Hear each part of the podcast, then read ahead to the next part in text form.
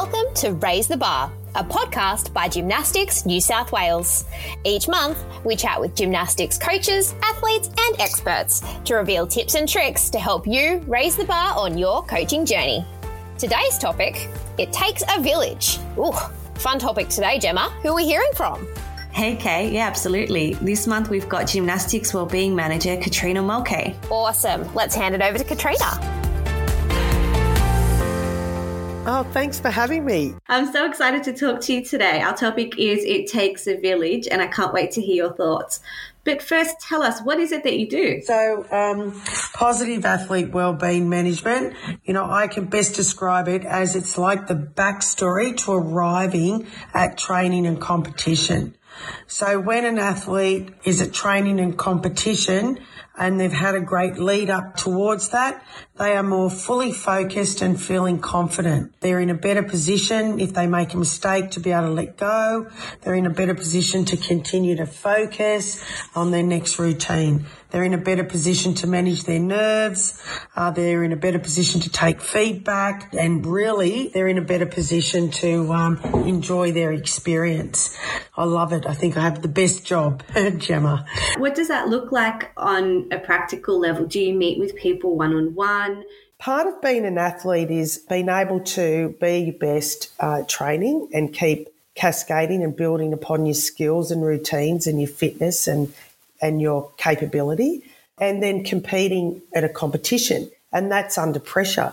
So, part of what I do is help the athletes utilize varying tools that will help their mindset be positive and focused for a competition. And they need to practice that at training. So, with all the elements on hobbies, having good friendship groups, having debrief, self reflecting tools, meditation, good music, sleeping patterns, good scheduling, all those things what work. And if they don't work we change it. So they're feeling very comfortable that they can have themselves organized leading up to a competition. Then on top of that they need to practice breathing techniques mindfulness positive thoughts how to let go so if for instance they're at a competition and they got rattled or something didn't go as planned they, they're confident with what tools to use to help them reset to get back focused. So that's what I do for athletes. And then I do the same for coaches, exactly the same for coaches. Help them how to prepare their life so there's no unnecessary challenges and stresses uh, that are still on their shoulders when they're turning up for their training day in, day out. That's fantastic. Mm. So, what are some of the tools they can use to reset and what does that look like for a coach? Well, I think the um, main thing for anybody uh, in the high performance sport, they've got such a high volume of work, they forget to look after themselves, but they really need to arrive at every training session being their best. And with that comes being very self aware of themselves, how are they tracking, how's their own performance as a coach, uh, and, and having that ability to reset and recover themselves is giving themselves time to debrief, giving them times to um, self reflect and there's loads of tools out there that you can do it personally. So if you're feeling that you're a bit triggered, you're a bit stressed, that you're finding that you're not patient when you're having to talk to a parent or your response to an athlete isn't in a positive and calm approach, then they're all signs that you're probably suffering from some mental fatigue yourself. So I always say to coaches, the best thing to do to start with is really describe what does good look like what does professionalism look like? What does them at their best look like? What's their end goal? What's their success look like? What are they wanting to be able to say that they achieved in five years' time? You know, it's still their career as well. How can they be the best coach in their particular sport? And often they neglect all those elements themselves and just go down that rabbit warren of coaching the athletes and they're so involved with the athletes and that particular competition that they aren't giving themselves the justice to come out and look at the whole picture. You know, that old saying, you can't see the forest between the trees. Well, that often happens like a vacuum with these wonderful coaches that are so clever and so experienced and so committed, but they're not timetabling all the elements they need in order for them to be at their best. Absolutely, yep. We use the phrase it takes a village when referring to raising kids, but it's a relevant term for the gym. What does that mean for coaches? It's so tough for a coach, and especially coaching athletes um, in this society where there's just so much more pressure placed on an athlete, which then folds out into so much pressure uh, of a coach. And what I'm finding is the fact that the coach is trying to be everything. So when they increase their training load, they're making the decisions on the increased strength and conditioning. They're making the decision on the amount of time of rest and recovery. If there's a niggle, I'm coming across too many coaches that are making the decision on modifying the training load, modifying strength and conditioning. And in quite a few cases, when I talk to the athletes and they say, I've got a sore shoulder or a sore wrist or a sore elbow, and I ask them what actually it is, a lot of athletes can't tell me exactly what it's called.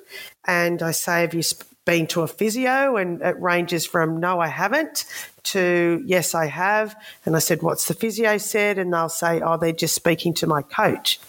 So I mm. guess that Gemma is what I'm talking about is that often coaches aren't staying in their lane and because they're experienced and they're really committed and they've seen uh, a stressed athlete before, a athlete that's got a sore wrist before, and a lot of them have that empathy that sport's so expensive for parents. And um, so they're thinking that if they can reduce the cost of going to physios and let's try this modification and see whether that works rather than what I believe needs to happen is once a niggle presents itself for over that 24, 12 hour, 24 hour threshold, then a specialist does need to review that niggle in order to be able to then make a decision. What is it? What sort of modifications need to occur? What sort of rest and recovery?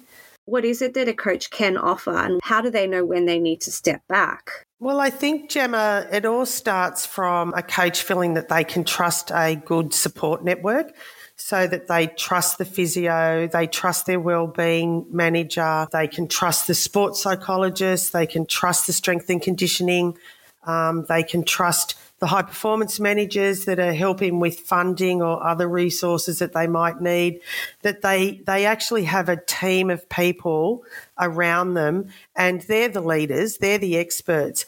But with everyone in their lanes and it's a collaborative approach, then the best interests of the athlete and also a, an integrated training program can be pivoted and adjusted to school. You know, there's assignments coming up that are conflicting with training. There's, you know, so a lot of athletes are having to work part time. Uh, you know, so incorporating the holistic athlete as a starting point when they're then developing an integrated training management program.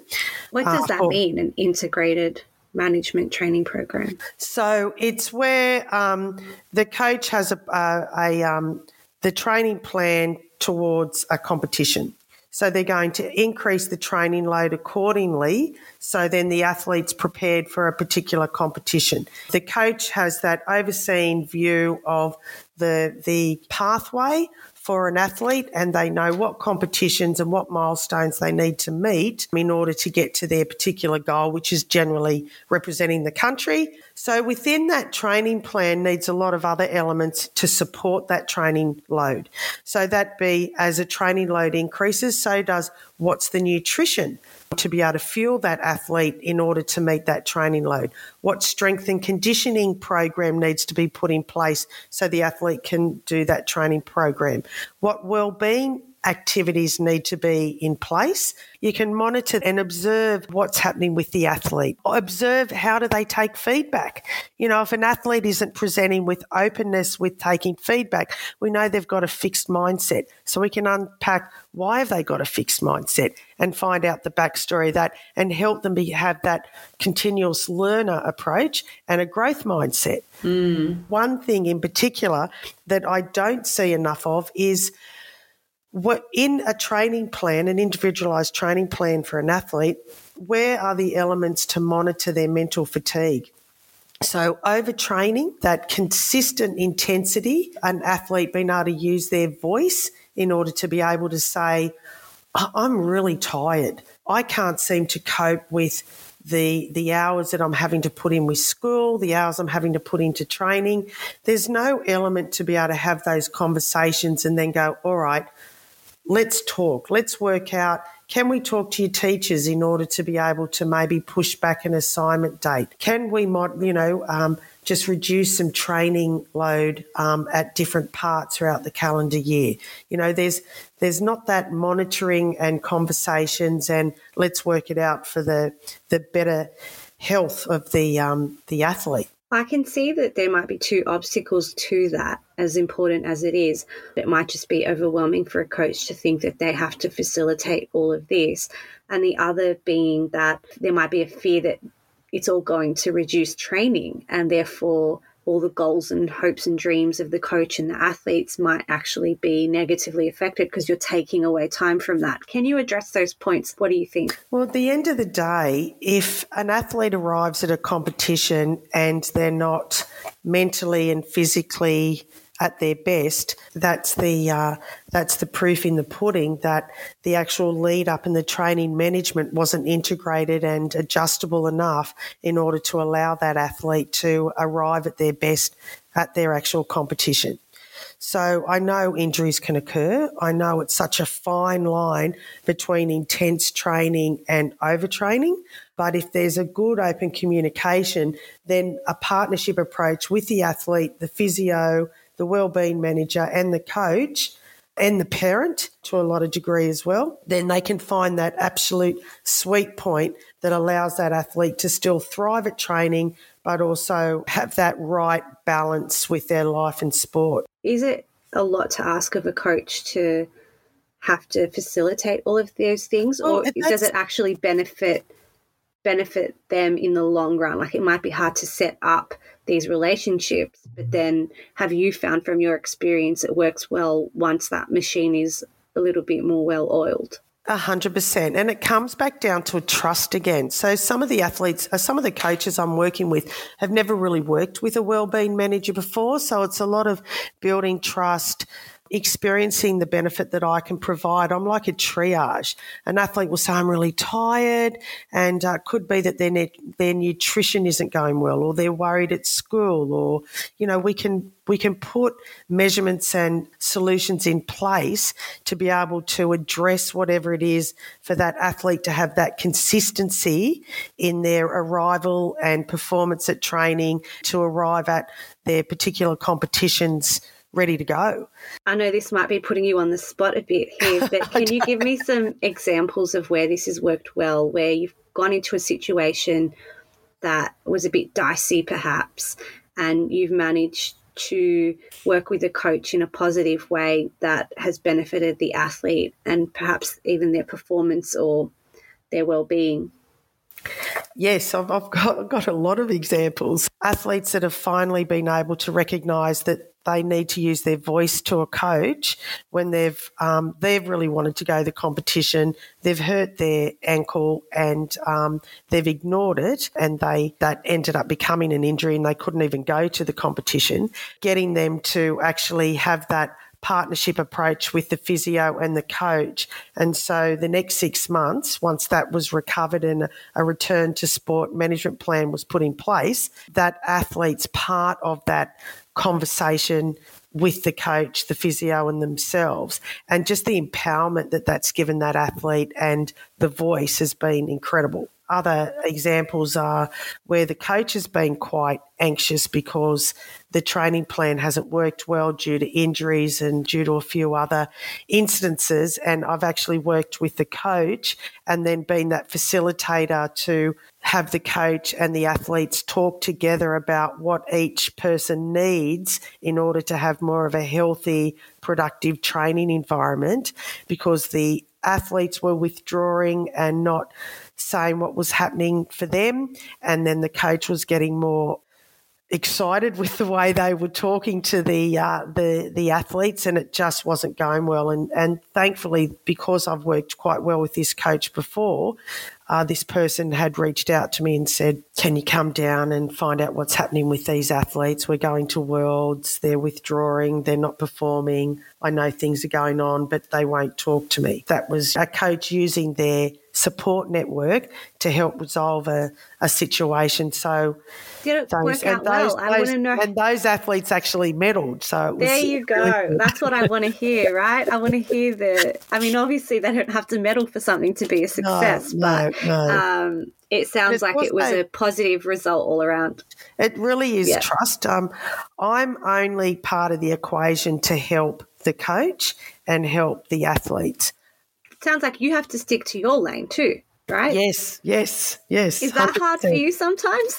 no, no, not at all. No, you're no, well versed in it. Not at all. Katrina, I could talk to you all day. You know this. Thank you so much for your time and for your expertise. Thanks, Gemma. And I'm certainly not wanting to ever tell the chef how to cook. Uh, it's more to help the chef be the best cook. Sounds fabulous. Thank you. It really does take a village, doesn't it? You know, our coaches are doing such a brilliant job. It is amazing to know that there are so many other support networks around them to make sure that both they and their athletes are supported with for their goals. Absolutely. And it's also a great reminder for coaches to look after themselves so that they're looking after their own well-being too. It's about everybody in that gym coming together and taking care of each other. Well, Gemma, that wraps up season 1 of raise the bar. Wow. Can you believe it? We have loved chatting with you all. We have loved having all of the amazing interviews over the last 12 months. Over summer, go back in, check out the archives. We have some really, really great interviews with some amazing content that you can go back to. Let us know what you thought. Find us on Facebook, Instagram, and TikTok at Gym New South Wales. We look forward to seeing you all in 2023 for season two of the Gymnastics New South Wales podcast, Raise the Bar.